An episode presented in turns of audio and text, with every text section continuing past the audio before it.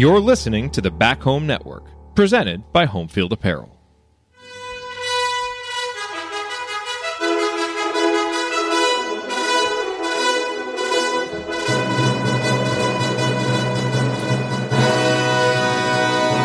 And welcome, Hoosier fans, to another just thoroughly disappointing and embarrassing episode, or embarrassed episode of the Assembly Call. As today, your Indiana Hoosiers once again get thoroughly manhandled in a non conference showcase game. It happened last year against Arizona, happened last year against Kansas, it happened earlier this year against UConn, and frankly, I think this one was worse than all of them. As Indiana falls 104 to 76, despite opening the game up 22 to 10. Maybe hard to remember that now. Uh, Indiana actually, you know, opened up making threes and doing all this stuff, but it was short lived as Auburn just turned up the juice and was ready for a fight. And your Indiana Hoosiers were not, from questionable strategic decisions to questionable substitutions, uh, you know, to Auburn getting all the 50 50 balls and just on and on and on and on. It was a complete program failure today for Indiana. And, you know, I found myself as this game was going on really just ticked off for a lot of it, honestly, you know, because you know how many people traveled to Atlanta to see this game. And it's the same thing that we've seen. You know, Indiana has scheduled these big non conference games to try and put the program back on the pedestal that we all believe that it should be on and that we think that it can be. And the fans travel and you're ready and it's just a letdown. And it's not the loss. You know, this this is a really good Auburn team. Indiana could have played a terrific game and still lost the game. It's the complete lack of competitiveness that is just so frustrating. And it's just, you know, you continue to kick fans in the teeth who show up to these games. And just very, very frustrating. So, anyway, we're going to talk about it all in this edition of the Assembly Call. I'm your host, Jerod Morris, here with the coach, Brian Tonsoni. Ryan and Andy are here as well. Let's pop them on the screen. Uh, we'll start this show the way that we start every show. That is with our Hoosier Proud banner moment. I'll be quick. Uh, for me, it came late in the second half. Indiana down 24, but there was a two possession stretch for Gabe Cupps where he hit a pull up three. Uh, and then on the very next possession, uh, got the ball in the right corner, had a shot fake, drove in, hit a little reverse layup. Uh, it was five points on the way to Gabe's career high of 11. Look, there wasn't a lot to get excited about today. But I think, you know, maybe Gabe having some success offensively can be something that's big for him from a confidence standpoint. You know, we'll talk about this as the show goes on, but this game laid bare all of the reasons why this program needs Xavier Johnson, as uneven as he's been. But he may not be back for a little while, and he may not be back for the Kansas game. And so, if that's going to be the case, you've got to get more production, especially scoring, out of your backcourt. And Gabe has been a guy who hasn't scored much at all, hasn't really shown a lot of confidence.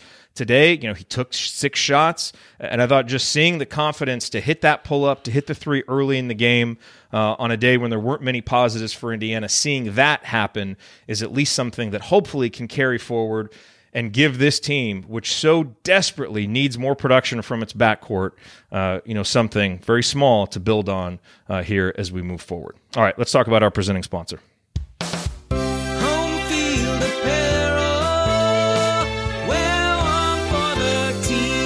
All right, well, our banner moment, as always, brought to you by our friends at Homefield Apparel, now in their seventh season sponsoring the Assembly Call, and their third as the presenting sponsor for the Back Home Network. And as you know, Homefield has the largest collection of vintage IU apparel that you will find anywhere. And since IU is their flagship school, you know that when they come out with new stuff, like they recently did with the snapback hats Indiana's going to be first. It's going to look cool. You're going to want it, which is another reason why you should subscribe in all the different places. Twitter, they've got an email list, they've got text alerts, they have an app. It's good to be on there because you get alerts when that stuff comes out, and sometimes there's limited availabilities. Plus, they have lots of different flash sales. So, you know, you can always use our promo code HOME23. That'll get you 15% off, but they have a lot of 20% off sales that happen.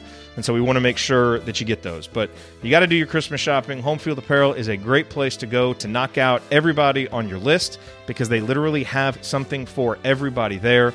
So go to Homefield Apparel, support these guys. We appreciate their support. Uh, a great company that came up through the Kelley School of Business, homefieldapparel.com. Use our promo code HOME23 to get 15% off your first order. Once again, homefieldapparel.com. All right, well, it is time to move the ball, find the open man, and get some opening thoughts from the rest of our team. Uh, Coach, we will start with you. It's Tonsoni time. What's on your mind? Yeah, all of the concerns uh, that uh, we had coming into the season kind of played out today uh, from a, a, roster construction and and then when you're minus a guard, although I don't think that would have mattered today, uh, and then the style. Uh, it is, uh, I thought Coach Pearl's style overwhelmed Indiana, and it was a north south game. And, Indiana, even if they had X, doesn't have a lot of north south. We rely on a plotting, throw the ball in type of, of offense, and it works against the teams that are average or below. And we've played seven of those teams that are average and below, and we've been able to to beat those when we've played the UConn and and, and Auburn teams that have quite a different style. It was a style mismatch today, and I thought one of the key things was uh, Coach Pearl putting uh, Broome Broome on Reneau. Uh, Reneau struggled when he got the ball in the post early, couple air ball post moves, and then he was out to lunch mentally on the far end. There were two rebound dunks in the first half that kind of propelled the momentum. I don't I don't want to say those were the only reasons that the momentum shifted, but on both, uh, Malik watched the ball from about 12 feet, never made an attempt to make a physical move to either block out or to pursue and go get the ball.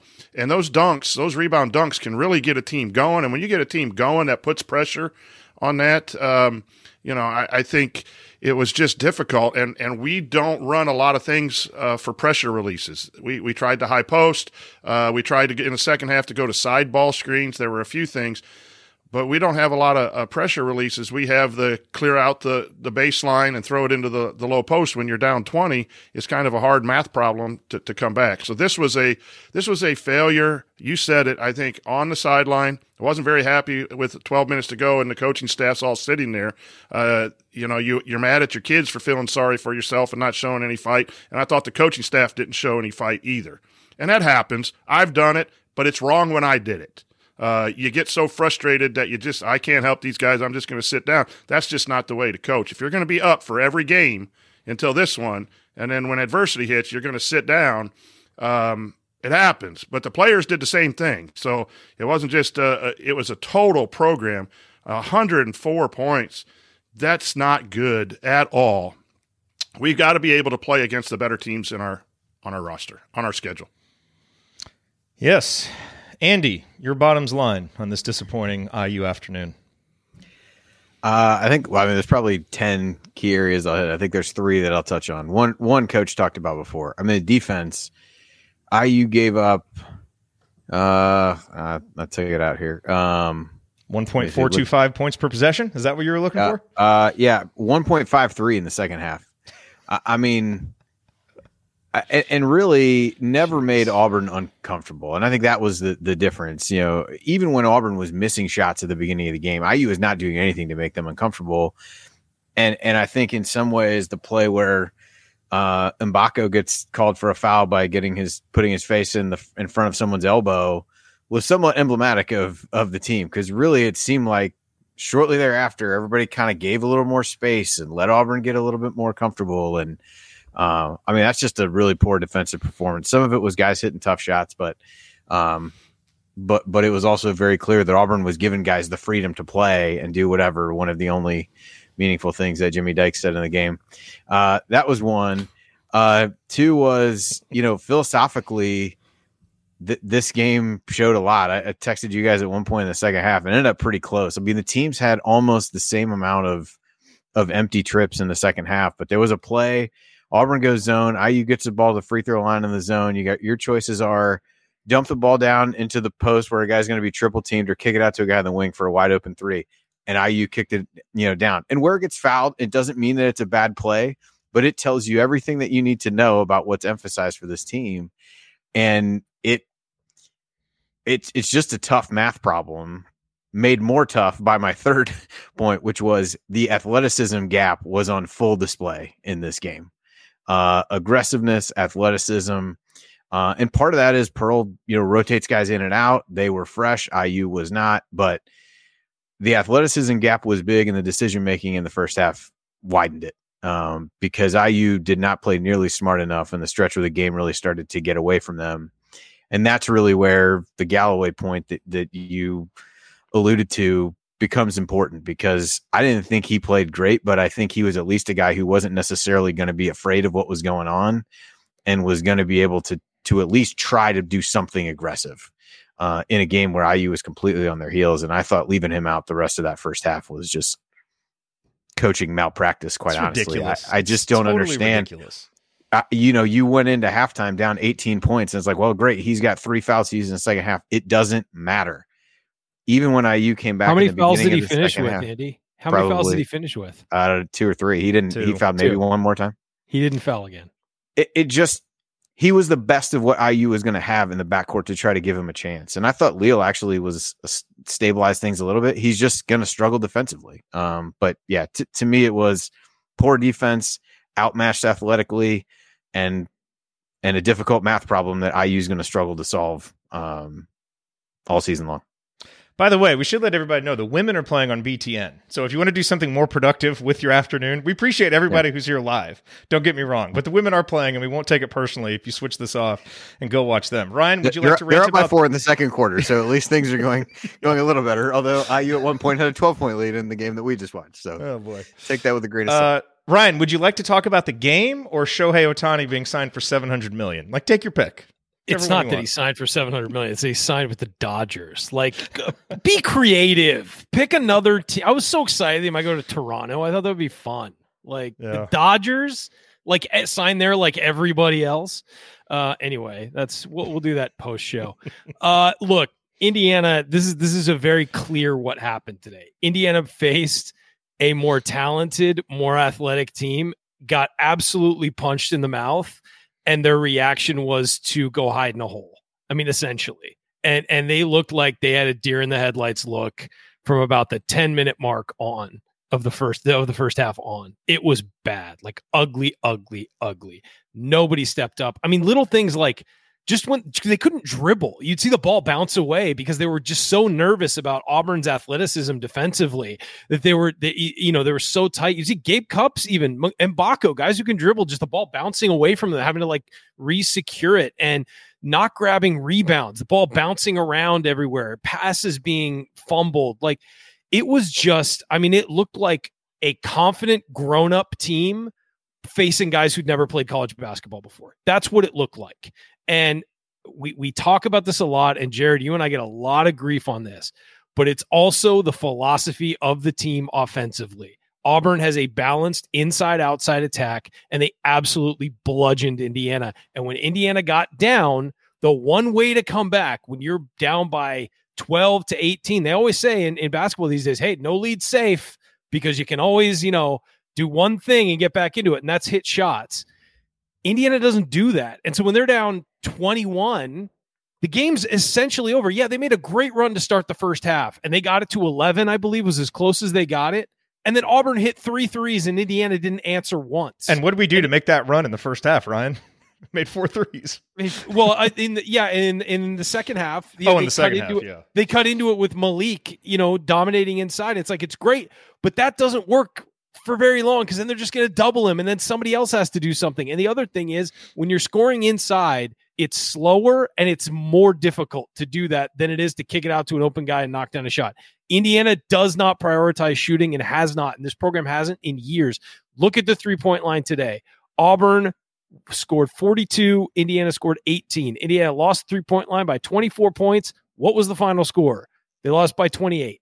Like, I mean, it when they the the two Big Ten games they've won were against teams that did not hit three pointers, and, and so the story is there. It's it's obvious. We know what it is. This program does not prioritize shooting, has not prioritized shooting, and it's going to burn them this year when teams are as athletic as them, can at least slow down the interior and can guard the guards and not let any driving. And the other thing, and coach said it perfectly, was that Auburn is a north south team. They attack. Indiana goes east and west and looks for an angle and looks for somebody to make an individual play. Auburn just goes at you on both ends of the floor. They just go at you.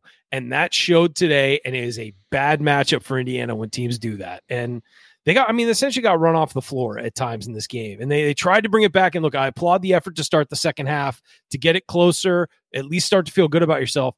But then Auburn hit two two threes, and Indiana was just kind of like, all right, well, this is this is over. I mean, guys played hard in stretches, but you just saw it. They started bickering at each other. They started, you know, just the the slump shoulders, all of that. We've seen it before. And this team, I think it's fair to say, in Mike Woodson's tenure, does not play well on neutral floors against good teams. It, they get blown the heck out. Yeah, you know, and and look, someone out there may be thinking, guys, we're seven and two. You know, why so dejected? We've beaten seven teams, two Big Ten teams. That's and that's meaningful, being two and zero. But we've beaten, you know, all teams that are you know below 50th in any ranking that you look at. And the two times that we've gone up a level, we've gotten run off the court, lost by 20 and lost by 28. That's and let's remember the frustration in a coach's third year at being in that spot. And let's remember the UConn game was only that close because UConn played pretty terribly for the first 27 minutes of that game, then all of a sudden turned it on and ran away with it. And if UConn, you played UConn now, it'd be a much different story than, you know, 20 points building at the end of the game. I mean, yeah. it's just, it, it's, it's not, not only, only that, but the, the concerns and there's still time to change things up, but the concerns were those seven teams, there's only one team with the winning record. I think it's Harvard at five and three, or maybe I don't know. Michigan's five and four, or four and four, but we've only done it by single digits for the most part. So we haven't really dominated the the weaker teams on our schedule. We've won them, which is good, uh, but it's these uh, you know marquee games that people travel to. You said it beautifully. Like everyone gets up for them. The atmosphere in Vegas last year, and we have to be able to play now maybe this is a rebuilding year and, and we maybe we have to refocus. You know when you lose four starters and, and, and you you lose the talent of two nba players most squads are in a rebuilding year uh, of some sort. And i know that there are individual talents and there are positives you know. We have seen some positives on this team this year but collectively, until we play someone that is uh, above average and win, then this team is nothing but an average team. And I think we need to be a little more honest about that. Uh, and maybe we've been wishing uh, a little bit, and the wins have kind of fostered that uh, a little bit. At least that's where I'm at in, in evaluating this team. Still a lot of season, here, here, but they've got to play Coach. better against quality it, teams. It's a good point, and there's no question you're going to have a drop off when you lose guys like Trace and Jalen. But this is a program that wants to be in a spot like a UConn. UConn lost two first round draft picks and they're playing well, you reload. You know, when you have a program like Indiana with NIL resources and the ability to recruit, it shouldn't be a massive drop off. And I think part yeah. of the problem is, you know, look, you got Kel'el Ware, you got, you know, a really good recruit in Mackenzie Mgbako. They did some things, but the biggest glaring issue for this team in the offseason was a back an, an impact backcourt player. And coach, I think you're right. I don't think Xavier Johnson turns this loss into a victory you know? But when you don't have him he's the one guy that doesn't back down from a fight that can go north and south that can create in the half court that can do some Absolutely. of those things. And so you can beat other teams without him. But we spent all offseason talking about he was the most important player on this team. Indiana would go as he goes and he's been very uneven don't get me wrong. But indiana wins a couple games without him and you got all these you know th- this idiotic narrative that starts going again that we're better without him.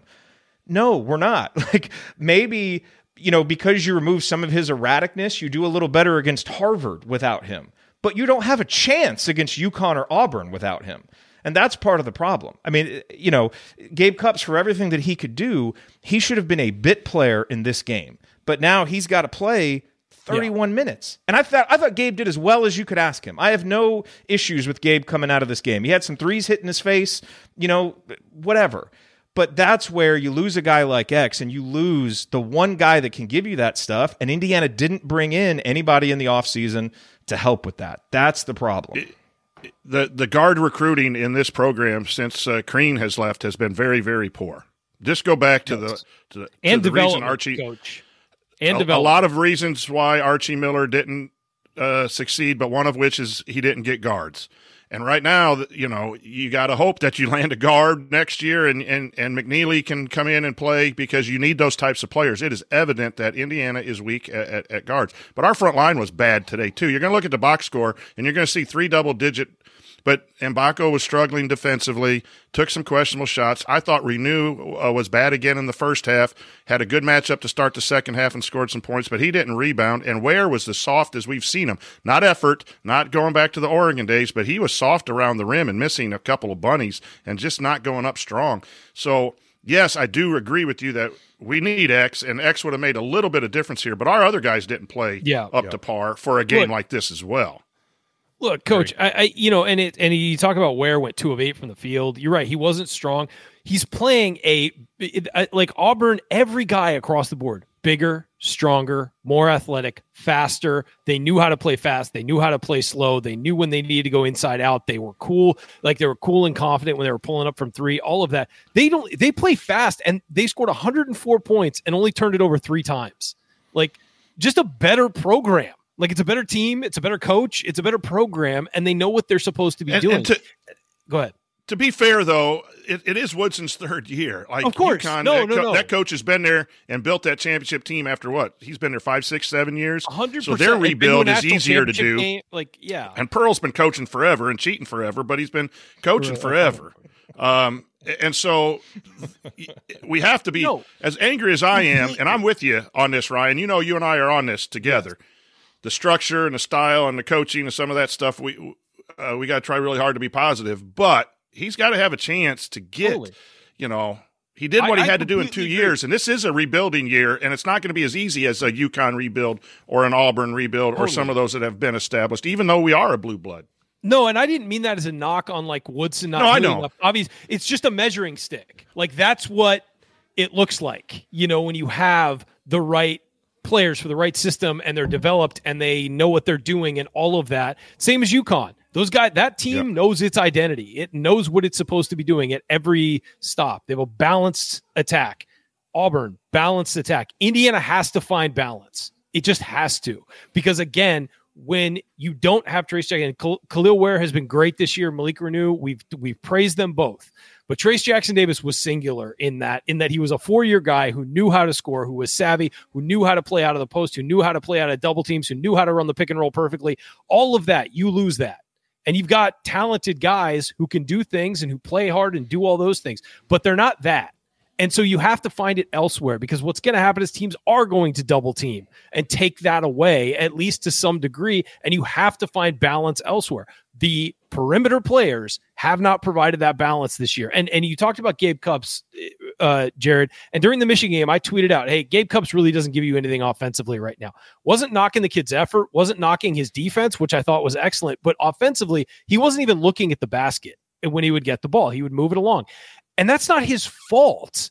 That's where he's supposed to be right now. He's supposed to be giving you 15 minutes a game and just being an energy effort guy in any offense you get as a it's not he's been thrust into this situation because Xavier Johnson isn't there. Xavier Johnson, who is your only real playmaker on the perimeter. You'll get something out of Trey Galloway every once in a while, but clearly he's not where Indiana needs him to be. They need Xavier Johnson and they need him to be making plays so that Gabe Cupps can retreat into that. I'm going to be your energy guy. I might hit a three every once in a while. I might make a, a sweet little, like, you know, pass every once in a while.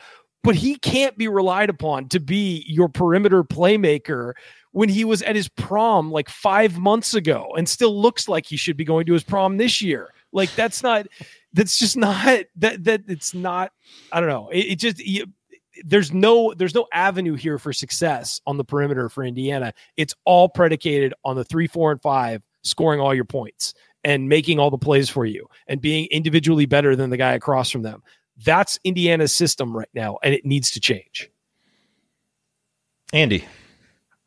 I don't know how to don't know how to follow that up. I I think you know just preview from a statistical perspective. I mean, this tells you all you need to know, and this isn't all guards. Um, but Auburn, twenty five assists to three turnovers, twenty five assists on thirty five makes. IU fourteen assists on fourteen makes, but twelve turnovers. That got better in the second half, but the first half turnovers were just killer, and so IU gets outscored fifteen to two points off turnovers. And at some point, it, you know, it, it wasn't just the guards who had assists. You know, Jalen Williams, one of the bigger guys for um, for Auburn, actually led them in assists with seven. Um, and they had, you know, some of their wing players. They just had more playmakers, um, being able to put guys in position to kick the ball out and shoot, uh, and all those things. But at some point, IU needed somebody to settle things down and push and push back a little bit. And that was why I wanted to see Galloway get back in the game. And maybe he's not the guy to settle it down, but he's the best chance you got to settle it down. CJ Gunn did not play well in the first half, didn't have what he had in the Michigan game really on either end of the floor. So you couldn't go with him. Brought Leal in to do that. But it, it speaks to the roster construction in the sense that like once Xavier Johnson went down, you get into a game like this, you, you, you can look down the bench all you want. There's no place to go uh, in that situation. And and so that bears itself out when guys really get rattled. It wasn't really that Auburn was, you know, they're pressing the initial, you know, entry pass when you're bringing it up and they're just riding you up the floor and trying to wear you down and having these, you know, first and second waves, which for what they do works great. Um, because it is just a, a, game of physically wearing you down. And IU wore down in the toward the end of the first half. They didn't have enough guys. Gabe Cupps played a ton of minutes in the first half, and that that is not a winning proposition for IU, and that's not a knock on on him. If you get in positions where he's got to play that many minutes against a pressure team, it's not going to end well. Eventually, that won't be the case, but uh, ultimately, there just there just aren't enough playmakers on the team, and you're relying on again. Just goes back to that math problem. There aren't enough playmakers to really cut. I thought Anthony Walker did a couple good things in that regard, where he kind of gets a guy lean in one direction and just drove it right after he got in the game. That was what got you back in it a little bit at the beginning of the half. Just drove it. He probably you know, should have played got, more, honestly. They got I, I thought agree. so too. I, I thought so too. And and they got north and south in that way. And Mgbako got fouled. They did do some of those posts with Reneau but at least they were more aggressive. I mean, that end of that first half, they, they, they scored hardly any points over the whole, you know, the, the end of the half. And it was all just passive play, taking terrible shots. And that's where the guard play becomes important of somebody to get you into something and run it. But IU scored eight points on those 22 possessions of the first half. That's a pretty big sample size.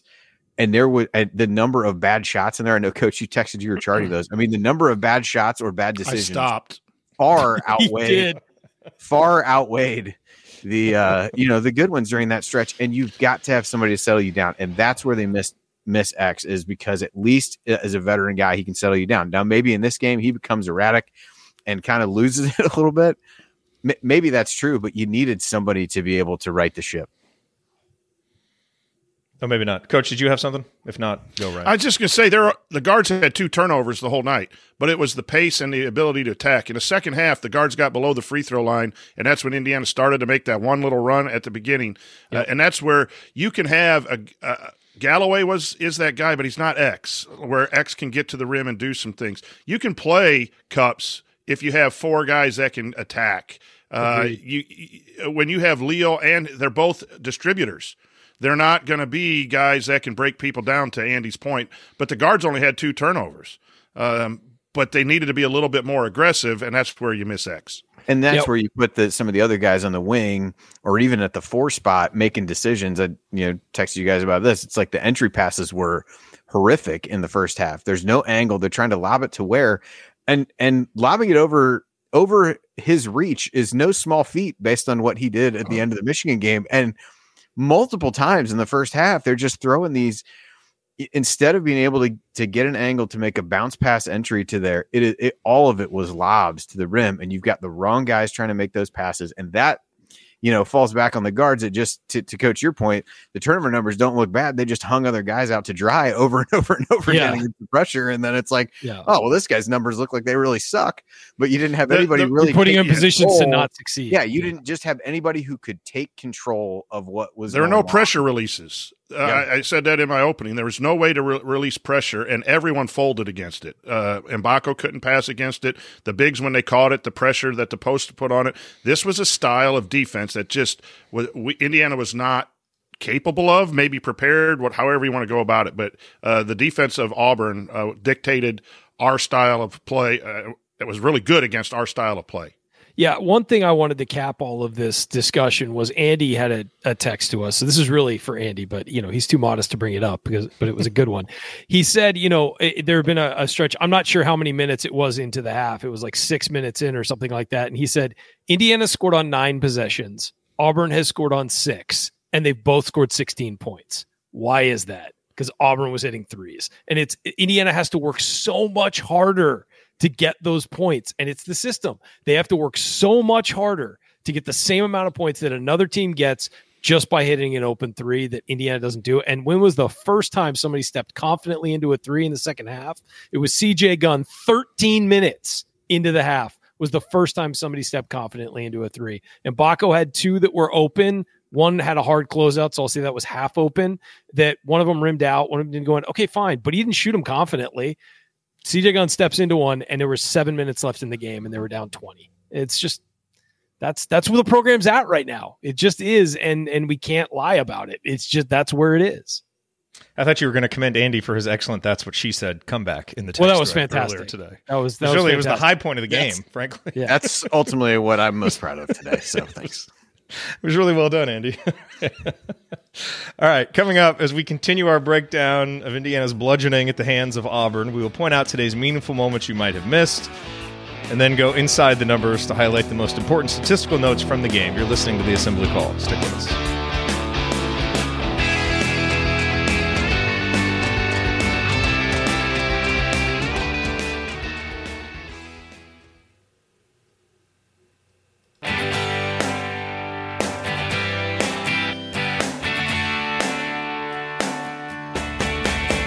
What's going on? It's Christian Watford. What's the only thing better than an epic buzzer beater?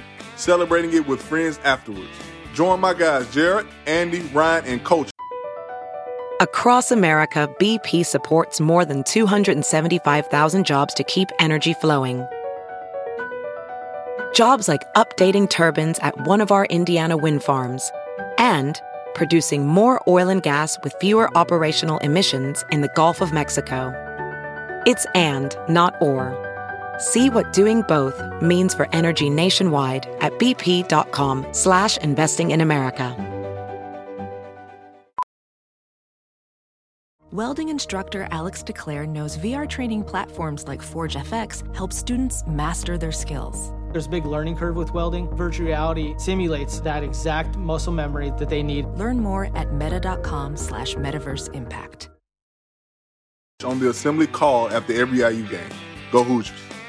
Thank you, Christian. You are listening to the Assembly Call IU postgame show. I'm Jerod Morris here with Andy Bottoms, Ryan Phillips, and the coach, Brian Tonsoni, a full house to talk about Indiana's loss to Auburn. And it is time now for today's meaningful moments. Meaningful moments that you might have missed. This segment brought to you by our friends at Hoosier Ticket Project, where they help individuals and families experience IU athletic events in person for the first time through the generosity of alumni and fans. To learn more about how you can donate money or extra tickets to help create meaningful moments for other IU fans, visit HoosierTicketProject.org. That's HoosierTicketProject.org. Um, Coach, a couple of meaningful moments that stood out for me that get back to a topic that you talked about earlier.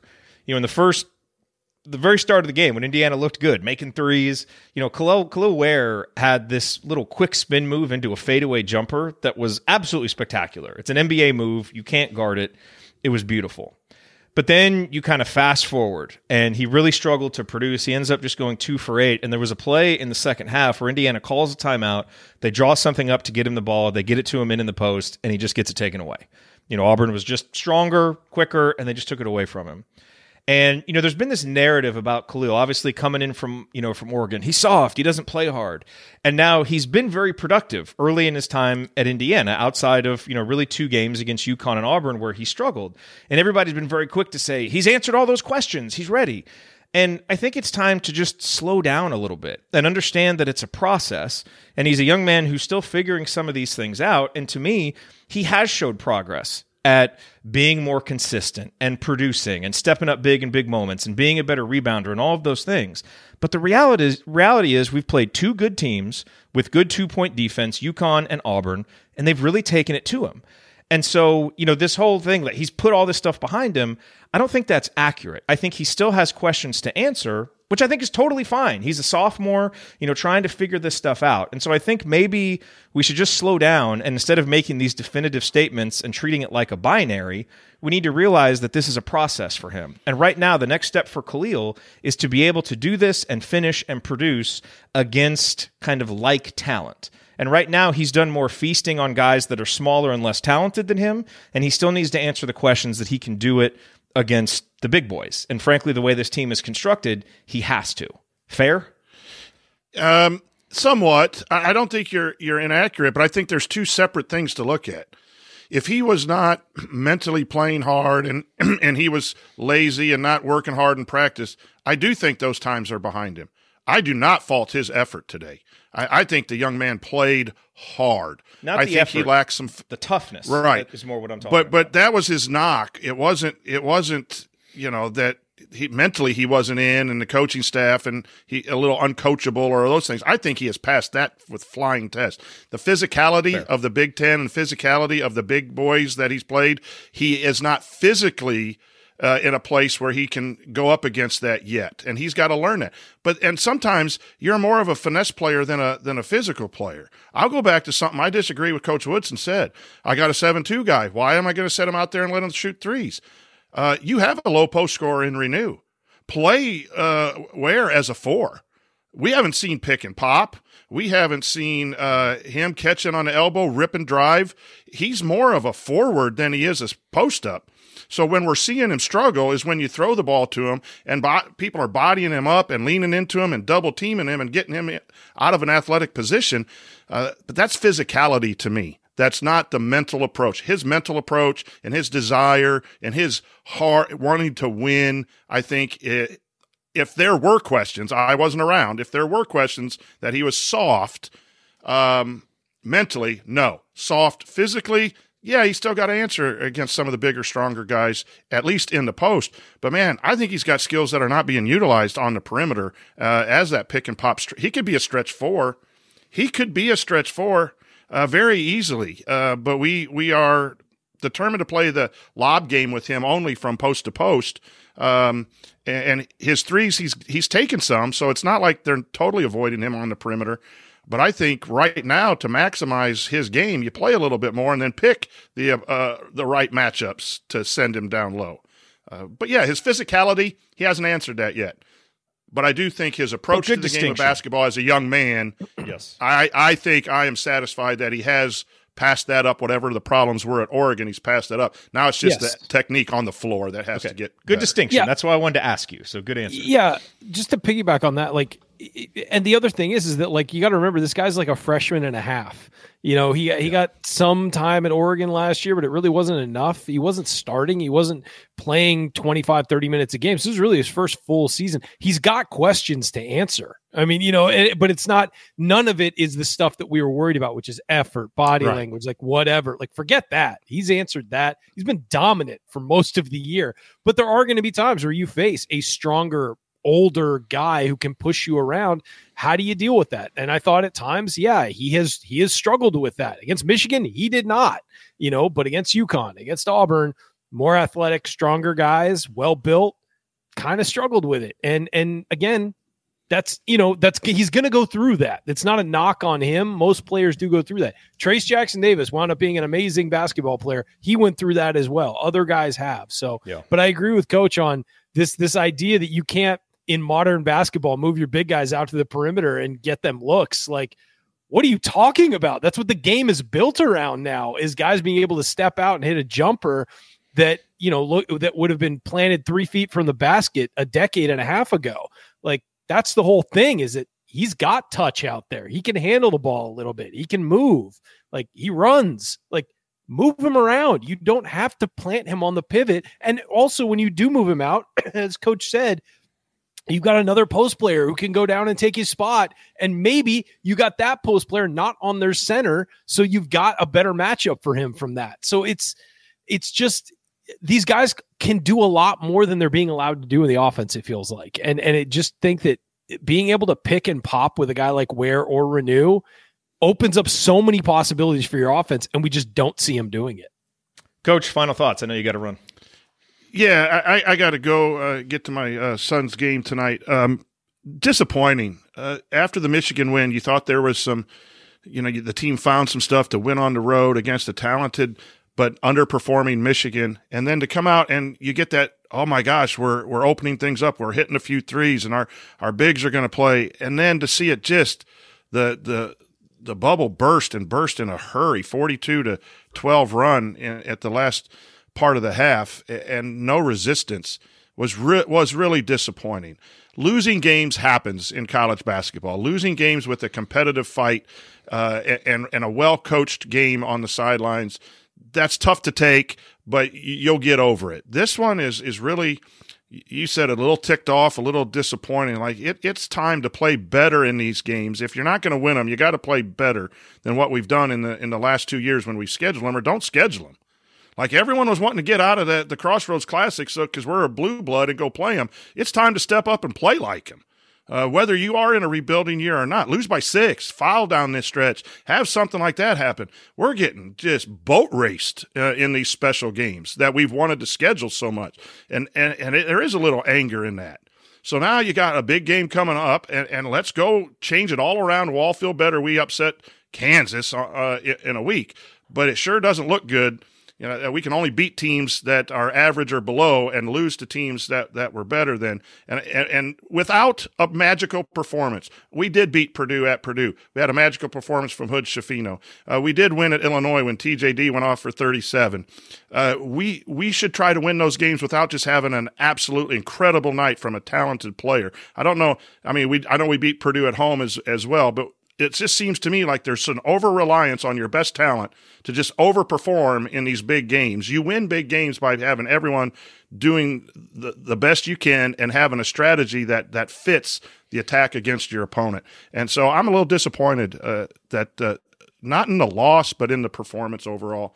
And, and again, I'll be there uh, on Saturday. I'm not giving up on this team, not giving up on the program. But yeah, disappointing day today uh, watching that.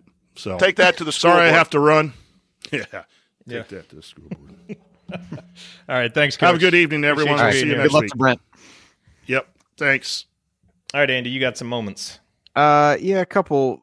Uh, you know, t- two of them were the two baskets that Malik made in the first half, both off of good passes. One was a, a really good outlet from Mgbako gets a long rebound, kicked it up the floor to him. That was when things were going well.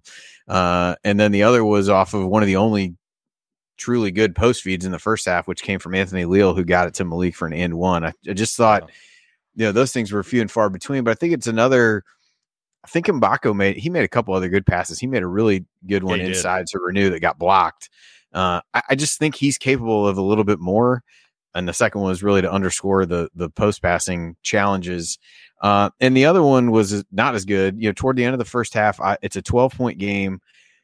You know, typically what you're thinking in that scenario is, can you get it under ten? Can you you know find a way to get it to single digits? IU dumps it into Ware uh, missed a, a shot really close to the basket inside. Uh, they could have cut it to 10, at least give you a little bit of momentum. He misses that. Auburn comes down the other end, hits a three, and it's a 15 point game instead of 10. And, uh, you know, that was just a swing I thought was just brutal uh, it, for as well as IU came out and played at the beginning of the second half. It was just another one of those where the importance of the three point shot and the and, and the challenges IU is going to have overcoming that. So, uh, a couple moments on the positive side with Malik, but then that I, I thought that stretch really squashed any hope of really being able to come back uh, at that point because just made it impossible for IU to get close enough at the half to really put some game pressure on.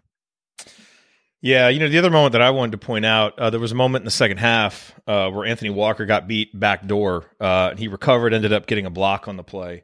Uh, it was a really nice defensive play by Walker, and I thought it was indicative of you know just his uh, attentiveness, his athleticism, and his length. All three of which were in short supply And his- other guys on the roster t- in this game. and his improvement from the beginning of the season. I'll say yeah, and his too. improvement, you know, and he contributed nine points. I think he, he had one shot in the half court that was a little bit wild. Outside of that, you know, I thought he played within himself. You know, nine points, five boards, two blocks, and just you look at this, and again, none of these things are going to make a difference in the result. Auburn was by far the better team. They made 14 threes. They were going to win this game. But, you know, Anthony Walker only plays 13 minutes. He should have played more. When you recognize that he was ready for this level of game and he's the kind of athlete you need, I think you got to find a way. And I realize that's really tough to do when you're trying to play with Kel'el and Malik down low and they're your entire centerpieces on offense. But, you know, when he only plays 13 and Trey Galloway plays 22, and I guess this just kind of bleeds us in to numbers here, Andy, like those two guys needed to play more minutes today because they were at least kind of ready for the fight in, to a certain extent. Um, you know, and they didn't, and we ended up giving a lot of minutes to other guys who weren't, you know, quite as ready for it. And that, you know, that to me was just a little bit frustrating. I know folks, you know, got upset in the first half when, you know, Woody went to the the all, you know, the the substitution lineup, and a lot of us don't like that, you know, and that's fine. You know, you've got to go to your subs. Um, now, would it be nice to stagger it? Yes, but then I think as you're figuring out who's going to play some of those minutes in the second half or down the stretch in the first half, it didn't seem to me um, like the decisions were made well in context, namely Trey not playing with two fouls, or that guys who were actually performing were rewarded with more minutes, namely Anthony Walker. Yeah, and I think ultimately you look at it, there, you know, a couple ways, right? Like the way that Auburn plays, you know, Broome, and, and part of this is is the the margin of the game, but realistically, even coming into the the game, they didn't have guys average. I don't know anybody on their team averaged more than twenty five minutes a game. And he's not necessarily subbing five for five, but they, they are incredibly balanced. Kind of the thought that these guys, you know, guy one is not all that different from guy number 10, and we're willing to do the trade off to be a little bit fresher. IU, there's a bigger gap between some of these guys. And so you got to try to figure out how to balance those minutes out a little bit differently. You can't make it even and say, well, Ware is going to play 22 minutes and, you know, kind of the, the complementary piece to him, whoever you view that to be, is going to take up the other 18. Like IU's not in a position to do that. And you, you basically have six front court guys that you're trying to give minutes to. It, it becomes incredibly difficult to do that when you need Mgbako's shooting out there presumably. I know people will say, "Oh, he's not making anything, whatever," but he showed the ability early on to to make shots. Uh, and and so, who do you take those minutes at the expense of? Becomes the challenging part for Walker. But that's a roster construction issue as much as it is anything. And then within the game, you've got to figure out how to do that. But I, I, I agree. Some days you got to just what, say this guy has it, no one else does, and let him play. You know, and figure it out and work the other guys in around him. Yeah, I don't disagree with you at all. I, I was surprised he didn't play more in the second half because I thought he gave him some good minutes in the first half. And and I agree with you. Athletically, didn't seem as out of place as some of the other guys did. And and you know, I know Caleb Banks probably challenging situation going back to Atlanta and trying to, you know, play well there. I thought he struggled. Uh, and you're really just, you know, we talked about some of the struggles that Malik and and and Kel'el had. You know, I think there were minutes to be had for him for sure, and to reward a guy for coming out and playing well and bringing the kind of energy that you really needed to be able to to perform in a game like this. And and the Galloway thing, I think we've probably beat into the ground at this point. Let's talk uh, numbers and our numbers segment uh, brought to you by Jackson Hewitt Tax Services. If you live in Bloomington or the surrounding areas and you want your taxes done right, contact our friend and Chat Mob Hall of Famer Megan Mahaffey and her team in Bloomington, Bedford, and Martinsville by calling 812 339 3334 or by visiting jacksonhewitt.com. And ladies and gentlemen, Indiana finally made more three pointers than there are in the Jackson Hewitt phone number, making six three pointers today. Uh, unfortunately, Auburn made 14. Uh, on behalf of Coach Adranya. Unfortunately, we, four of those came in the first five minutes of the game. um, on behalf of Coach Adranya, we apologize for sending out the IU film room this morning that was dedicated to Indiana's improved three point defense. Uh, in Tony's defense, Yikes! it had been much better over the last few games. It was not today. Uh, Auburn entered the day shooting less than 30% from three point range. But it is interesting, Andy. I think it might have been you that mentioned this earlier. You know, Bruce Pearl doesn't care what the percentage is. He wants his guys shooting confidently.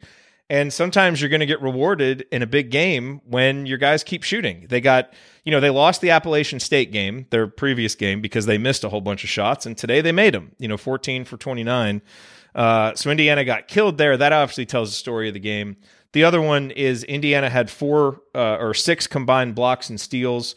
Uh, Auburn had 11 combined blocks and steals. I actually thought that number might have been bigger. Um, but, you know, that's a number that we kind of highlighted early in the season where Indiana would take advantage of lesser opponents. And you could kind of see it in the steals and blocks because of the activity and the length. Well, Indiana was on the other side of that today. And their lack of composure and really Auburn just being the more aggressive team you know they just came out and took it to Indiana, um, and so the three point shooting uh, and the the stocks numbers, you know, really to me, the two biggest uh, stats from this game. Andy, what other numbers stand out to you? Yeah, I think when you look at the steal numbers, it probably if you if you were able to add to you know you don't get a steal when the team just throws the ball out of bounds, which IU did on a number of its turnovers early in terms of trying to uh, uh trying to get the ball in the post. So I think you know their defense was definitely a cause of of that, and and that probably speaks to the one number that that you didn't bring up. Twelve turnovers led to 15 points for IU. Uh, and I think some of those led to you know some of the transition points. IU doubled up in transition points and basically played to for as many threes as Auburn hit. They outscored IU by two in points in the paint. So pretty much every way you could get a lot dominated. of re- offensive rebounds. Yeah, and and the rebounding numbers were good for IU to start. It ended up pretty even Um, you know, 28 20 or 28 27 defensive rebounds, 39 35. Auburn uh, won the total rebounding battle, but they did have more offensive rebounds, more second chance points, uh, doubled IU up in bench points, which is really just a function of uh, of how they play and, and the guys they utilize. And I already talked about the assist numbers from earlier. It's just uh, you know th- their their length and even from a two point shooting perspective, IU just 18 of 39, I believe, uh, after coming in uh, one of the best teams in the country two point shooting, and uh, give Auburn a lot of credit there because I still did, I didn't feel like IU took a lot of mid range shots. No, uh, in general, it just was uh, it was tough sledding around the rim. And you know, look, Ryan, we can just underscore the three point shooting one more time in this context. You know, a lot of times, you know, Indiana will win only making three threes, and everybody's like, well, see, you can win this way. Yeah, no one's saying Indiana can't win 16, 17, 18 games playing the way that they are. The problem is we're It ready to like hard raise the level of the program. and you have to be able to win multiple ways. And this team right now has one path to victory. And if the other team goes off and has a big shooting night, which is going to happen from time to time, this is the result. And Indiana Yeah. just can't compete in a game like that right now. That's our frustration with it.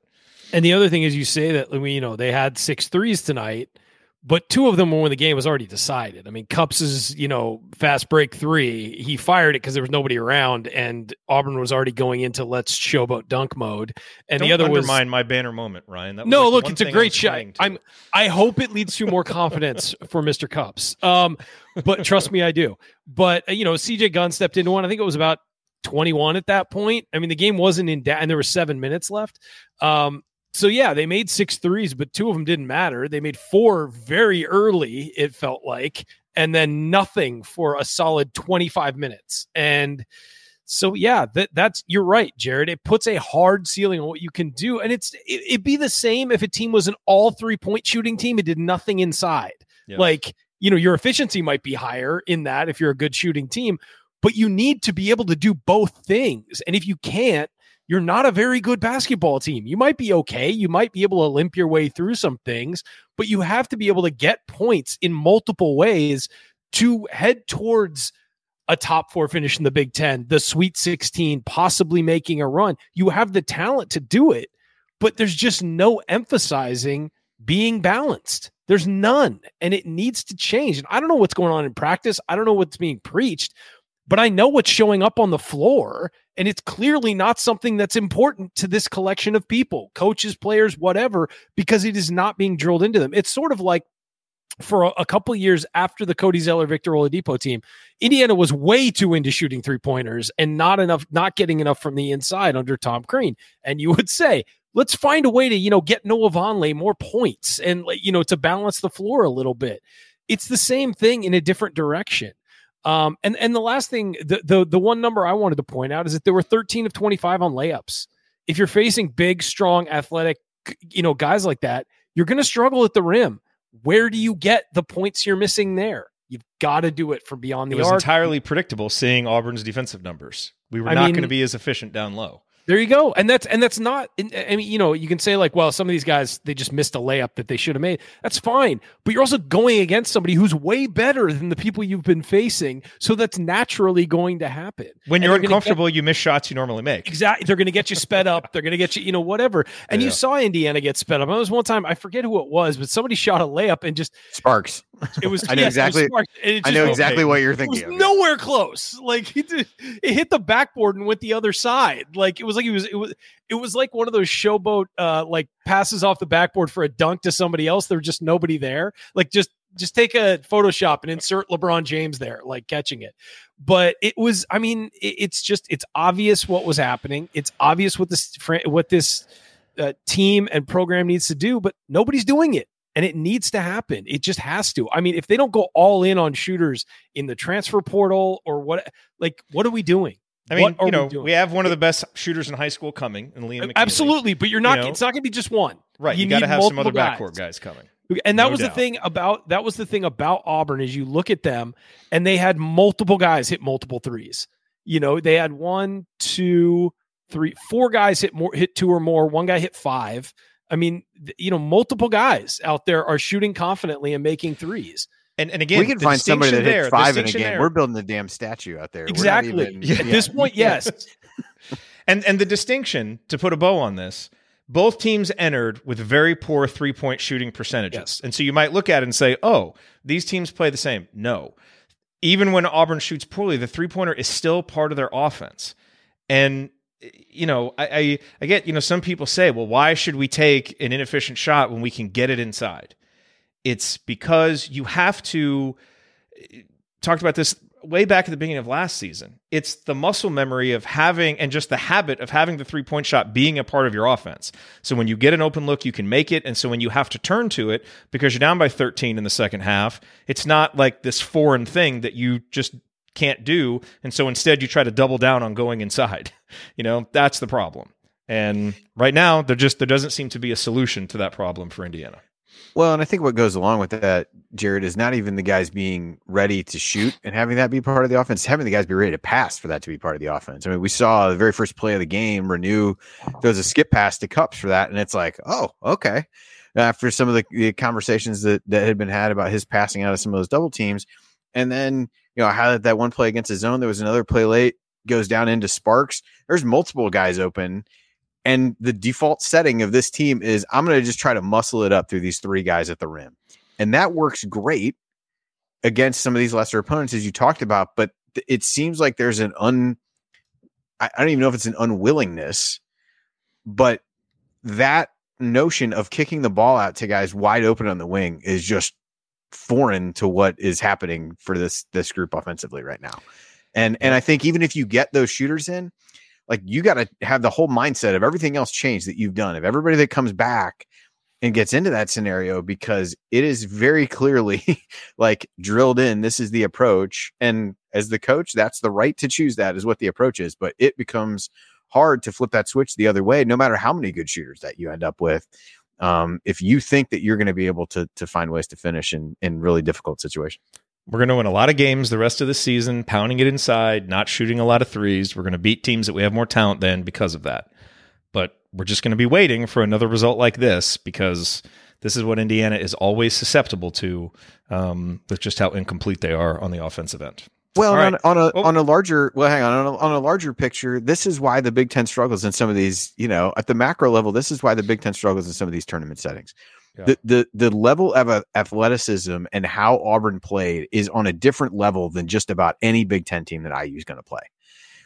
And and so maybe that means that from a Big Ten perspective, you you even win a few more of the close games, but you get to the tournament to to win tournament games, you have to be able to do that. And that's where the Big Ten, I think, gives some teams a false sense of security of being able to win games in, in a way that, you know, the way that you can win some of these Big Ten games and the way that IU has won the last two Big Ten games, quite honestly, did not translate one bit to how to beat a really good, deep athletic team. VR training platforms, like the one developed by Fundamental VR and Orbis International, are helping surgeons train over and over before operating on real patients. As you practice each skill, the muscle memory starts to develop. Learn more at meta.com slash metaverse impact.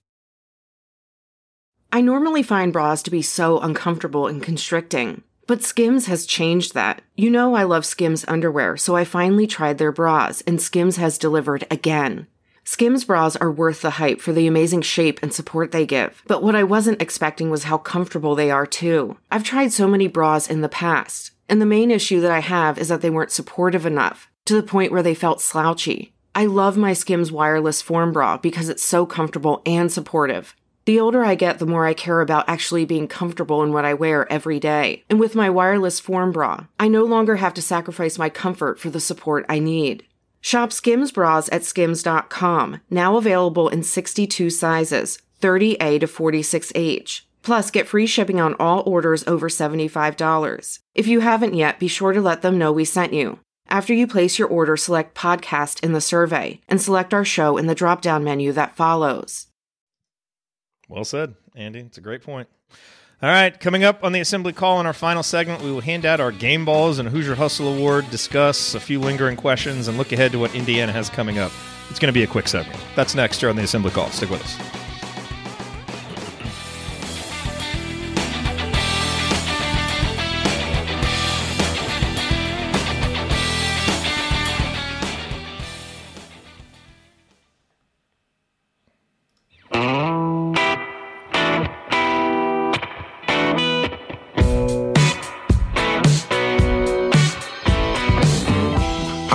Thomas Bryant. What's the only thing better than being Kentucky in the NCAA tournament? Celebrating it with friends afterwards. Join Jerod, Andy, Ryan, and Coach after every IU basketball game. Go Hoosiers.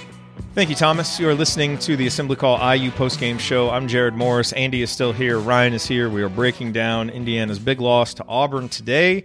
It is time for our game balls presented by our friends Allie and James at Bloom Environmental. You know, as we enter the colder months and begin to stay indoors a bit more, they want to make sure everybody knows about radon, a colorless, odorless, radioactive gas that is the leading cause of lung cancer in non smokers. It enters buildings through cracks and gaps in the foundation and through service pipes of homes. Contact Bloom Environmental today, mention Assembly Call, and get a free radon test kit and mitigation estimate. You can learn more at bloomenviro.com. That's bloomenviro.com. All right, let's get through this really quickly. Uh, not a lot of game, you know, no one wants to talk about game balls for a loss this bad. Coach gave his to Cupps. I would probably give mine to Cupps as well, um, without a whole lot of other options. Um, so, Ryan, who gets yours?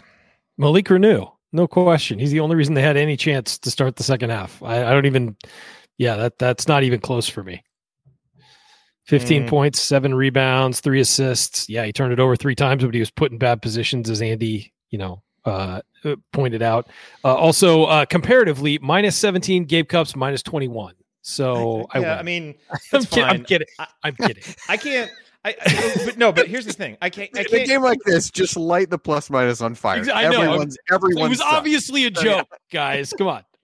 Look, No, I, mean, I think I think it was Reneau definitely had the most production. There's no question. The reason I can't go with him for this is I thought Coach made a really interesting point. Malik is this team's leader, especially with X out, and I thought outside of that stretch in the first, in at the beginning of the second half when he really went strong, I thought he was one of the main culprits in setting a soft tone for Indiana. And so that's why I can't give it to him because I think this team really follows him and he's better than that. Um, and so I can't reward that kind of performance with a game ball just because he produced. Cupps got Like, abused defensively. I mean, like you know, Well, by another freshman. Yeah, but it wasn't I- because he wasn't fighting out there. Uh, I mean, they're, they're, the two guys that's are graded hustle. on a To me, curve. that's There's no question. To me, In that's a- hustle award. In a So- game Yeah, but when he you actually give up produced. I mean, he 104 scored in double points, digits. no one played well defensively. Why are we arguing about a game ball when we lost by 28? This is stupid. First of all, he scored five of those dumbest points in segment the in the last history three of the show. minutes. it really is. It really is. I don't think we should Gee handle whiz. on Let's just Andy game ball and then let's be done with this. This is ridiculous. Uh, I'm going to Sorry. give it to Cupps just to really just to try Oh, to agitate okay. Ryan. No, that. I, Just to, just to just to just to just to end the fight. It's, no, I, I, I, I really did think, given the circumstances, that he played. He played fine. Like he, he just grading on a and curve. Sure. fine today. Like he played probably above what I would expect in a game like this. I wouldn't say the same about Reneau. There we go. That sums it up. Maybe that's an unfair way to grade it, but I say would it. say that. Also, if you read any of Cupps's uh, post game comments, lots of cliches in there. You can tell he's the son of a coach, and he's learned Probably going to wind up being a coach. uh, yes. stuff like that. So he's definitely been taught well uh, that that part of it. Uh, okay, now let's go to the Hustle Award. The Hoosier Real Hustle Award. Hi, this is Anthony Leal, and it's time for the Hoosier Hustle Award. But first, I have some exciting news to share about our friends at Evansville Security Services. They've been acquired. They are now part of the team at Security Pro 24 7, which provides trusted and reliable security for your event or business from Bloomington, my hometown, to Evansville, where Coach Calbert Cheaney grew up, and everything in between. Just like hustle can't be measured by stats, prevention can't be measured either, but it has a huge impact on your bottom line and peace of mind. So let the security pros at Security Pro 24 7 help you prevent a bad outcome today. Visit securitypro247.com to learn more. That's securitypro247.com. And tell them Anthony Leal sent you. All right, thank you, Anthony. You know, we have a lot of new listeners now. You may be thinking, why are you wasting time with game balls and Hoosier Hustle Awards when we lose this badly? And look, a few Because years we like ago, to punish ourselves. yeah, well, a few years ago, we might have just done away with this segment, but we have contracts now and we have sponsors, so we have to do these segments. Um, Hustle Award. Uh, Coach gave his to Anthony Walker. That was who I was going to go with too. Uh, so Andy will let you go uh, go next, and then Ryan can can go last. Tell you why you're wrong. All right, I can. nice. All right. Well, I got to drop after this anyway, so I'll uh, I'll make it quick. Uh, I give mine to Walker as well. I thought, as we talked about before, probably a guy who deserved more minutes based on what he brought to the table. Ended up with five rebounds in 13 minutes in a game that IU at times struggled uh, to rebound the ball, two blocks as well. Uh, thought he really played hard, earned earned some additional minutes, and so uh, yeah, I'll get I'll give it to him. I'll, I'll kind of give real quick final thoughts here as we Yeah. uh, wrap it up. Uh, shout out to longtime listener Aaron, who I ran into at Kroger today. Uh, our shared optimism about the game. Uh, he and I have run into each other a number of times uh, around around this part of town. He doesn't live live very far. Our shared optimism, shared in the middle of the aisle, uh, proved to be false on a variety of levels. But what can you do? Uh, so no, but it, but it was good to see him. No, I just I, a lot of what Coach said I think rings true. It, for as much as I think everybody had, and maybe it was us trying to talk ourselves into it, right? For for as much optimism as there felt like there was coming out of those two Big Ten games, this feels like a huge step back uh, in a lot of ways. And I'm trying to balance that with you know some of my final comments from the last segment of you know how many teams are we going to face like this in the Big Ten? Maybe that becomes different. I don't really know, but I do think that can allow you to paper over some of the concerns uh, that you have about this team. And, and I think if anything else, it, it really underscores the the need to get X back just to have another guard to go to. I mean, they're basically you're playing with three, four guards if you count Leal, who I think has been solid enough in in the minutes that he's gotten, but just it, it the the way that the college game is with the athleticism and all of the things that you need somebody to do to settle you down, you're really in a bind playing with that few guards. Um, and, and even a couple who just don't have, you know, most of which have little to no experience. Um, even CJ Gunn as a sophomore played sparingly last year. You're just asking a lot of some of these guys to uh, to step into these situations. I think that same thing's going to be true in, in against Kansas next week. Um, so some time to regroup, but from a bracketology perspective, a tough loss and one of the only meaningful non-conference games left, and um, a lot of work, a lot of work left to do on a variety of levels, which uh, is what you would expect uh, when you give up 104 points in the game. Um, so we'll uh, we'll see what happens. Curious to see how they how they bounce back in what should be a pretty raucous atmosphere, but uh, disappointing for sure uh, after the last couple games. All right, well, Andy, thanks for being here, man. Enjoy All right. the rest of your weekend. All right, And see you we'll guys. Talk to you. You soon. have now left Jerod alone with me. Yeah, can't wait. Can't Yes. wait. I look forward to listening to this later just to you know, see how it plays out. All right, see you guys. Um. All right, and Ryan, you're going with Walker as well. Yeah, yeah, I'd send in the chat. I'm going with Walker as well. I thought it was pretty obvious, Pretty too, obvious and I thought it was pretty obvious that he should have played more as well. Nine points, five rebounds, one offensive, an assist, uh, two blocks, one turnover, but two blo- the, the blocks were awesome. He just didn't give up on plays, and some of the other guys did late. I mean, and look, I, I'll, I'll to defend the players when you're facing that much adversity repeatedly for 30 minutes it's easy to get to to it's it's hard to not give up on certain things you know when they happen because it's so discouraging. Now should you? Absolutely not but they're also human beings. When you get so frustrated that things are going so bad there are times where like a guy gets a rebound under the basket and puts it back and you're just like ah you know and it's again it, it should that happen no of course not but it but you know what's- just but- naturally does happen But you know what's important there? It's why does that happen? And the thing is, I think a lot of times players get blamed. Um, you know, when when you kind of see that lack of fight that we saw today, and I think some blame there is is warranted. But I think for the most part, that kind of stuff happens when players kind of stop believing they have a plan that can That's work in this given A game. hundred percent true. That's what I thought we saw today. It's a frustration that you have to play all of this out, knowing you have no chance. Right. That's because there's no real way to go on a big quick scoring run and there's no real way to cut into it. You know, this is like a ground and pound football team that gets down by like the Tennessee Titans getting down by 17 points and you're like we're not built to come back in a game like this. We need to be ahead or we need to keep this game close and then grind it out at the end and make plays and go down low. You know, and that's the problem. Um, you know, and so that's and that's what I thought we saw today. And I thought coach's point about it just kind of looked like everybody gave up the last 8 minutes. You know, like why not use those last eight minutes to try and build a little bit of momentum or run some different stuff or try something new? And it just looked like everybody was, you know, just kind of happy to get out of there. And that's, I don't know, like that. That to me is just frustrating. I was to happy watch. to get out of there. I was. Well, yeah, but you know what? But there were a lot of fans who traveled to Atlanta that would have liked to see a little fight at the end of the game, or people who give up their Saturday afternoons. That kind of stuff just frustrates me when you see that, you know, because there's no, and I know it's a long season, and as coaches, you have to pick your spots, and some days it's not your day. Like I get all that stuff, but not in a showcase event like this. No. You just can't do that. You got to go out there for 40 minutes and give it your best. And that's the big frustration is Indiana didn't. And look, I, I can already hear you know comments from some people especially newer listeners like my god what a pendulum swing you guys were high as a kite after they beat michigan and now today you're talking all bad well the point of post game shows is to react to what we just saw. There are going to be kind of wild pendulum swings in a post game show because you're in the moment. And the thing is like what we saw over the last two games is really i think ryan a microcosm of this team. This team yep. is good enough to go beat a mediocre big ten team on the road. That matters. You know like i mean Gotta I'm not be pretty good to that, I've, that. that I've lost faith in this team or that this isn't an NCAA tournament team. Like, I think this team is going to be on most nights in the Big Ten competitive and able to win a lot of games because that style is going to work.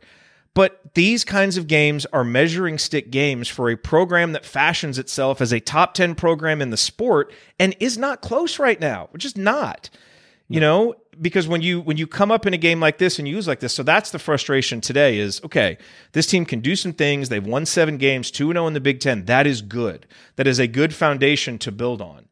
But if we had thoughts that maybe we were a little further ahead, this was a smack in the face of reality that we've still got a long way to go from a roster construction standpoint and strategic standpoint to compete with those better teams. Yes, X would have made a difference. You need him in games like this. It would have wouldn't have changed the result but it's not going to make a big enough difference. You know, no. you've got to have a couple guys with that kind of skill or better to compete on courts like this. So I get, you know, it's been a been kind of a wild last two games here on the post game show in terms of emotion, but I'm not sure how to capture Indiana basketball right now without that. That's kind of what this program is right now. Yeah, and and it's interesting. Coach kept repeating, you know, this is a rebuilding year. This is a rebuilding year. This is a rebuilding year. Well, if Indiana's going to be what it claims to be, you don't have rebuilding years. Maybe once every five years, you get some guys who go out early you weren't expecting, and you have a bunch of seniors, and then you do really have to clean the slate. But how many rebuilding years are we going to have? You know, and not just on Woodson, but it, the previous regime as well. And then under Tom Crean as well, it seemed like every two years we were wiping the slate clean and getting a whole bunch of new guys and having an eight person recruiting class with guys who probably didn't deserve or probably didn't, you know, weren't at the level of having an Indiana scholarship. Like, you can't constantly do this. You know, you need some consistency. And I think that They've had smaller recruiting classes under Woodson and they've done a lot of transfers. And what's going to happen is you're going to be resetting all the time. And hey, next year you could lose Mgbako and Ware and X and Galloway. Like, so you're doing it again, you know, and it's it's sort of you have to get to a point as a program where you're not constantly using the excuse, well, they just don't have enough this year. Like last year, even at times, it was like, well, I mean, look, X got hurt and they have a true freshman point guard. They're going to struggle. And it's Okay, that's what you say if you're a Penn State basketball fan. Exactly, you're supposed to say if you're an Indiana. If you're fan. if you're an elite team, you to. have the you have the depth that when guys leave, other guys step up, and then you supplement that with the transfer portal or new recruits or whatever, and you have a consistent thing where you have a floor on your program. If you're a top team again, that's like top five in the Big Ten every year or top six, you know, if it's a bad year or whatever. And then occasionally, yeah, you have a rebuilding year. Everybody forgives you because you've had so much success that, all right, we're not happy, but, you know, this is what this is the natural process. You can't be doing this and hitting the reset button every year and being like, well, I mean, the fact that we're like, we don't know what this team is going to be until January in year three is rough. You know, it really is. I know you lost two guys to the NBA and you lost, you know, your top shooter and you lost Race Thompson, who was a rock in the program for a long time. Like, I get it but you have to be at a point as Indiana where you build a program that can withstand those kinds of things. Maybe not one for one. Maybe you don't improve year to year, but you need to at least establish a level you're at. When we talk about a UConn or a Kansas or an Arizona, and I realize Indiana is very far from those places right now, but that's where it talks about it. That's the measuring at. stick. That that's want, the right? measuring stick, and yeah. that's what you know the people in power at Indiana talk about. Like that's what we are. That's what we should be we got to actually go be that at some point. You can't just talk about it for a decade and never make the approaches to do that. Whether that fan support is on that level. I 100 percent agree. I am so proud of all the fans who went to Atlanta. I really am. I'm proud of all the fans who were sitting here after a blowout and watching this. I mean, I really don't understand why. I mean, I think we're fascinating, but at the same time, it's you know, uh, like, but there there are a ton of people watching this right now and and commenting and all of that. Yeah, the fan base deserves more. It just deserves more than an uneven program. And again, you're right, Jerod. We are you know, we were high after the Michigan game, down. If you want to hear the more measured take on this, listen to the Thursday night show. That's where we talk about the bigger picture. But we're talking about game to game. And and people, I I, I have gotten messages from people eh, already after this one. They're just like, it's just one game. You know, they were there, they were you know playing a team they didn't match up. Like, of course, that's what we're talking about. Yes. You know, it, and it was a terrible game. one game. Yeah, so. and and and and then from that you take the patterns of the season and you look at where you are, and then on Thursday we break down what we really feel about this the the program and the team as a whole. But in a post game, we're talking about this was bad, guys. It was bad, bad, bad, and it wasn't just the offense; it was the defense. We focused on the offense because I think the offensive issues led to defensive issues as well. Um, but yeah, this is just, I mean, it, it feels like Groundhog Day. We're always making excuses for why they're where they're at. And at some point, they just have to go be what they we want them to be and what they're supposed to be. And we just haven't had that in a long, long time. And I think it's easy to get frustrated with that. Yeah. This is lingering. This whole show has been one big lingering question. Yes. So I don't, I don't think we need an official lingering question. The last point I'll make on this you know, I saw someone in the chat say, "Oh my gosh, is Jerod off the Woodson bandwagon?" It has nothing to do with that. I mean, Mike Woodson has meant so much to this basketball program. I will always support Mike Woodson, um, and I've had a lot. We of love Mike and, Woodson, and, right? And have expressed confidence in Mike Woodson. I think the issue right now is we are in year three, and and look, I, Mike Woodson has improved this program in a lot no of question. different ways. There's no question. Okay, so uh, say all that. I will say I do find my confidence that he will be able to take us now to the next level starting to wane a little bit for this reason that we are now in year three. And to your point, shooting is still treated as such an afterthought. Um, not that they're not trying. I mean, clearly they're trying to recruit shooters. Like they're not idiots. They understand the importance, but it's just what we see on the court is a, a program that consistently gets its butt kicked from the three point line. And so it doesn't really matter what they want to do or what they're trying to do. We're just talking about the results. And it, that's just so much, such an important part of basketball that until that gets better, I think it's hard to have a lot of faith in this program going to the next level. So that's where I'm at with it. It's not that I'm off the bandwagon or don't think things are still generally trending in the right direction. But if you want to say, okay, or do we have signs right now that this program can truly take that leap to where we want to go? Well, this was a big measuring stick game for that, and we got the answer, and it wasn't one that any of us like. And you know, we could blow smoke and try and pretend that it didn't happen. So I think we have a team right now that is built to compete in the Big Ten, and I think will be very competitive in the Big Ten, and I think we'll win enough games in the Big Ten to make the NCAA tournament. But nights like tonight, nights like UConn really show that I don't know how far they can go in the tournament if they get there because they just have such a limited amount of ways that they can win basketball games. And yeah. good programs like, have multiple ways they can win basketball games. It's like the Miami game last year. They were just outmanned. I mean, they were. They were just outmanned and Miami got hot. And and this year, uh, you know, this actually the one that this reminded me of was St. Mary's.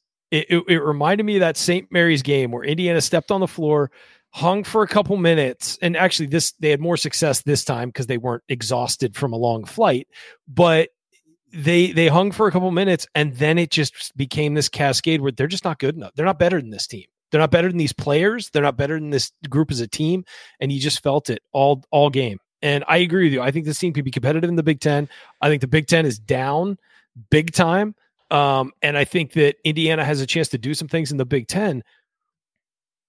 But you're grading that on a curve because Big Ten looks pretty bad right now. And those teams, some of those teams that are struggling right now may be good by the end of the season, just like Indiana might. But yeah, man, I, I just I have a hard time seeing this team do anything exceptional. And you've got two NBA players on the team, at least. And and you should be able to do more than you're doing. Yeah, well said. All right, coming up uh, Thursday night, we'll be back with Assembly Call Radio. I will not be there. I will be at my wife's holiday party, so Ryan, you want to host that one alone? Is that going to be the show no. that you host by yourself? No. No, I've said when we do a live show, I'll host. Just I'm putting it out. Throw there. that out. So anyway, we will have we will have some some folks here for you Thursday night to kind of put this into into a little bit more perspective and look ahead to Kansas, I think that's a huge game. Look, I thought all along Indiana would be more likely to beat Kansas than they would to beat Auburn because of Assembly Hall magic and all of that stuff. Uh, and you're just going to see naturally more fight from this group when they're in Assembly Hall. Uh, and the Kansas team is good but flawed. So, uh, you know, as bad as it feels right now, Indiana still has a chance to pick up a huge non conference win. So they've got to turn this around, get better between now and next Saturday, and another really important win is there for the taking, uh, but they certainly have to play better uh, than they did today. So check us out on Thursday, and then Saturday we'll be back after the Kansas game with the post game show. Uh, remember to check out our friends at Home Field Apparel. Use the promo code HOME23 at checkout to get 15% off your first order. All right, Ryan, last call. Um, final thoughts on this loss. I feel like we're back where we've been a couple times in the last few years on neutral courts. Like Indiana just eh, got blown out by a team that is, you know, fine, but you know, this isn't a, a top five team, and and Indiana made them look like it today. And I just think that this program, if it's going to get where it wants to go and where Mike Woodson says it's going to go and where the athletic department says it's going to go and all that, they just need to find a way to find balance in the offense. And the defense will get there. It'll get better as these guys play together more. And, and we saw a big step back today, but, you know, uh, a lot of that had to do with Auburn's athleticism and quickness just being better than Indiana's one on one. But if this program is going to really take a leap and get back into national contention and national prominence, uh, it needs to find a way to change what it's doing and what it wants to do because basketball has surpassed what Indiana wants to do offensively. 15 years ago, the game changed, and you cannot just win with points in the paint. Used to be able to. Shaquille O'Neal and the Lakers did that for a long time. A lot of other teams did that for a long time. You could win with points in the paint. Just dominate the paint, you win the game. Dominate the paint, rebound, make your free throws, you win the game. You can't do that consistently in basketball anymore. You need a balanced offense. You need to take advantage of the extra points you get from the three point line, and you need to be able to add to answer when other teams do take advantage of that. And we've been harping on this for so long, and people get sick of it, but it's the truth. And today was a perfect example of it. Indiana got its ass kicked on the three point line and lost by almost 30. Like it's when that happens, you're going to lose.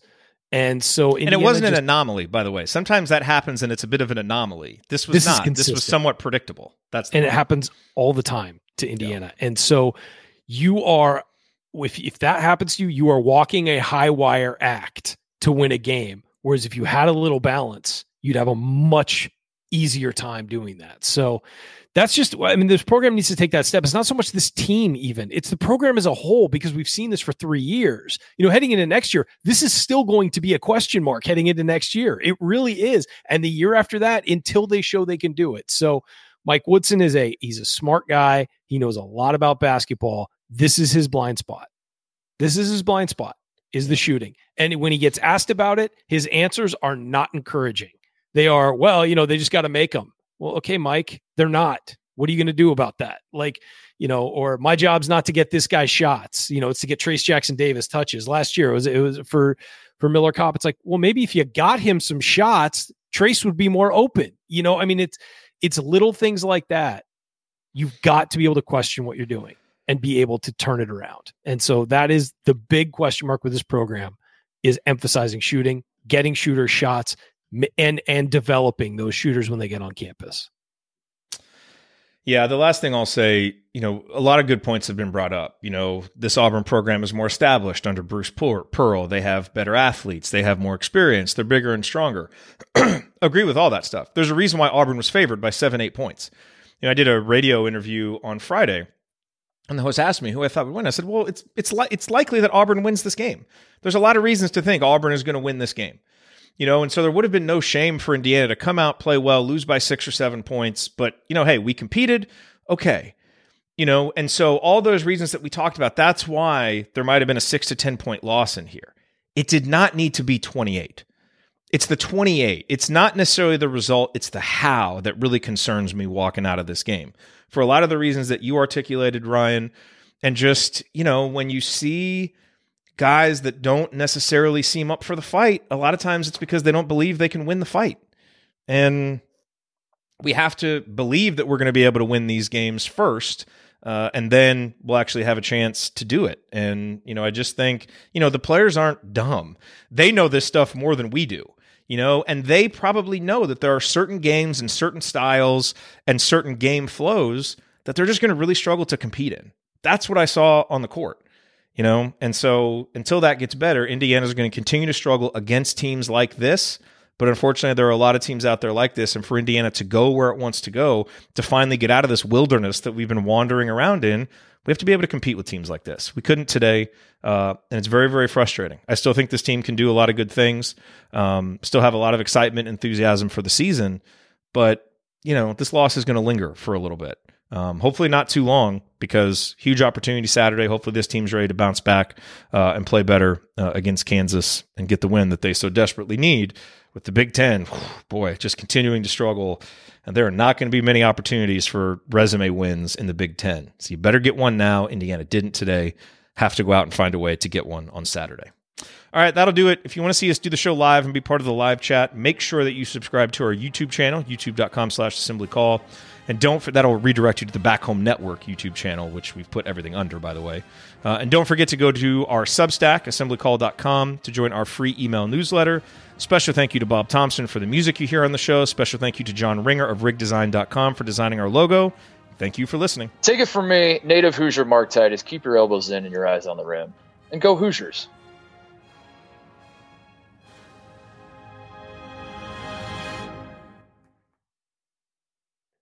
All right, I got to get out of here, folks. Thank you. Thank you. Thanks for coming out. Shoot the ball. Here I come. This is Don Sony. Seven hundred million dollars to a guy who just had his second Tommy John surgery in five years. You're just bursting with Shohei takes. I love it. I like. Look, I will say this: I love, love, love Shohei Ohtani. His personality, his uh, obviously watching him play, all of that, and the fact that he's on the Dodgers, that stings. That stings. But like, if the Padres had all the money in the world, I would not have given him seventy million dollars a year. I mean, it's going to wind up being like 55 because he's deferring a bunch of it, but still, like, I t- there were people who said after his Tommy John surgery, like, well, he'll get like, what'll he get? And people were like, 400 million. He'll get he'll get 40 a year, you know, because of his bat. Because essentially, you're going to get DH, and we don't know if he's ever going to pitch again or or what. And like, almost doubling that is insane. Aren't the Dodgers just like printing money though? Don't they have some ridiculous TV deal? So it, they do, and the marketing will pay for itself. But on a on the on the balance sheet for Major League Baseball doesn't consider any of that. So like you'll be so far into the luxury tax and then if you're a repeat offender, it just keeps compiling and eventually you can't do it anymore. Like the mm-hmm. Lakers, a perfect example is the Lakers make a ton of money, like as much as anybody. They're like the Yankees of the NBA. They just make so much money.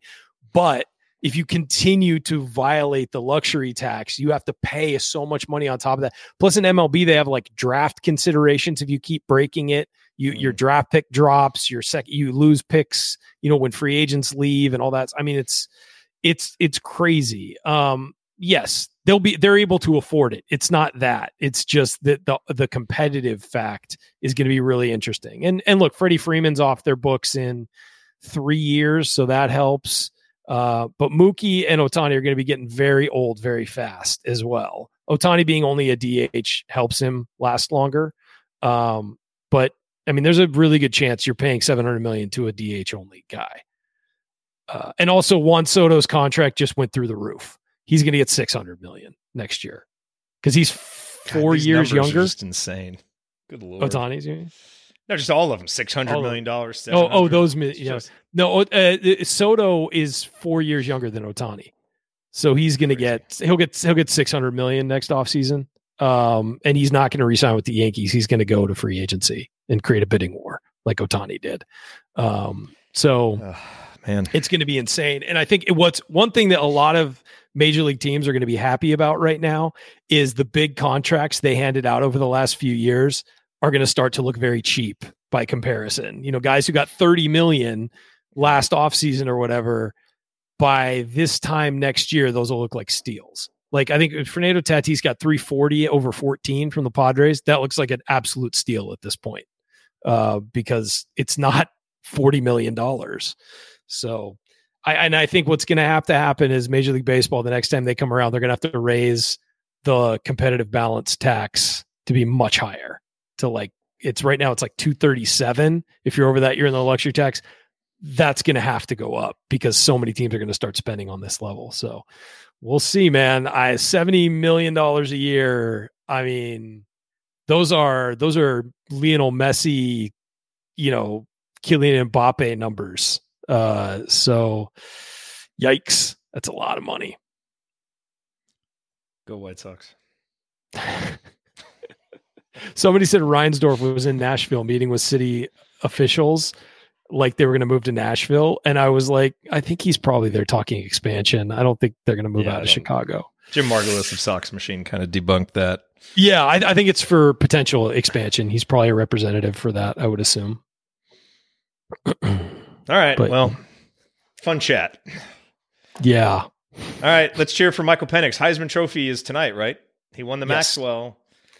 Unfortunately, Yeah. Anthony Thompson won the Maxwell and won all Yeah, the other it's awards not and always then got tied. robbed in the freaking Heisman. Hopefully that honestly if happen i if i had to pick somebody based on their season solely like forget wins and losses but just based on their season i would pick jayden daniels from lsu but i don't think he's going to win it because they lost three games um, so i would assume my penix would be my favorite i don't know who's going to win i have no idea but i know they consider wins and losses or voters typically do so It's it'd be great if he part won of it. You know, I mean, he made he made Yeah. huge throws in key spots. You know, and that's, True. That's got to matter. It's there's a True. He, I mean, he also had a he also had you know that's the thing is that Kalen DeBoer did a great job, and I'm glad he won Coach of the Year. I'm I'm really happy for him. He's, a great coach.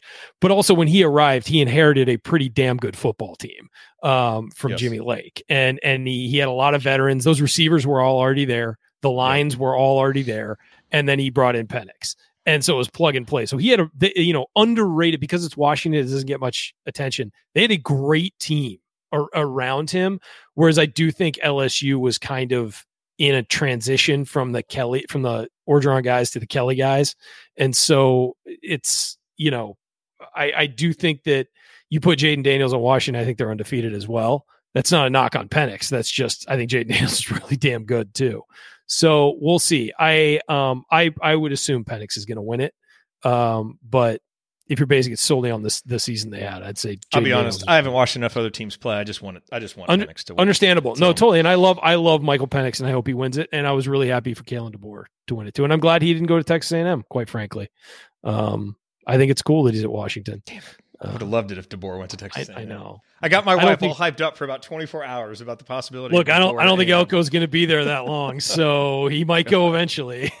Oh, jeez. so yeah, no, uh, but yeah, no, I hope I hope Michael wins it as well. All right. Have a good rest of your weekend, man. Thanks everybody for being here. Women are up by 10 apparently, so they took care of business. That's great. Uh, check out Doing the Work. They'll be on soon. So let's get out of here so they can start. Later, See guys. everybody. Some people just know the best rate for you is a rate based on you with Allstate. Not one based on the driver who treats the highway like a racetrack and the shoulder like a passing lane. Why pay a rate based on anyone else? Get one based on you with DriveWise from Allstate. Not available in Alaska or California, subject to terms and conditions. Rates are determined by several factors, which vary by state. In some states, participation in DriveWise allows Allstate to use your driving data for purposes of rating. While in some states, your rate could increase with high risk driving, generally, safer drivers will save with DriveWise. Allstate Fire and Casualty Insurance Company and affiliates, Northbrook, Illinois.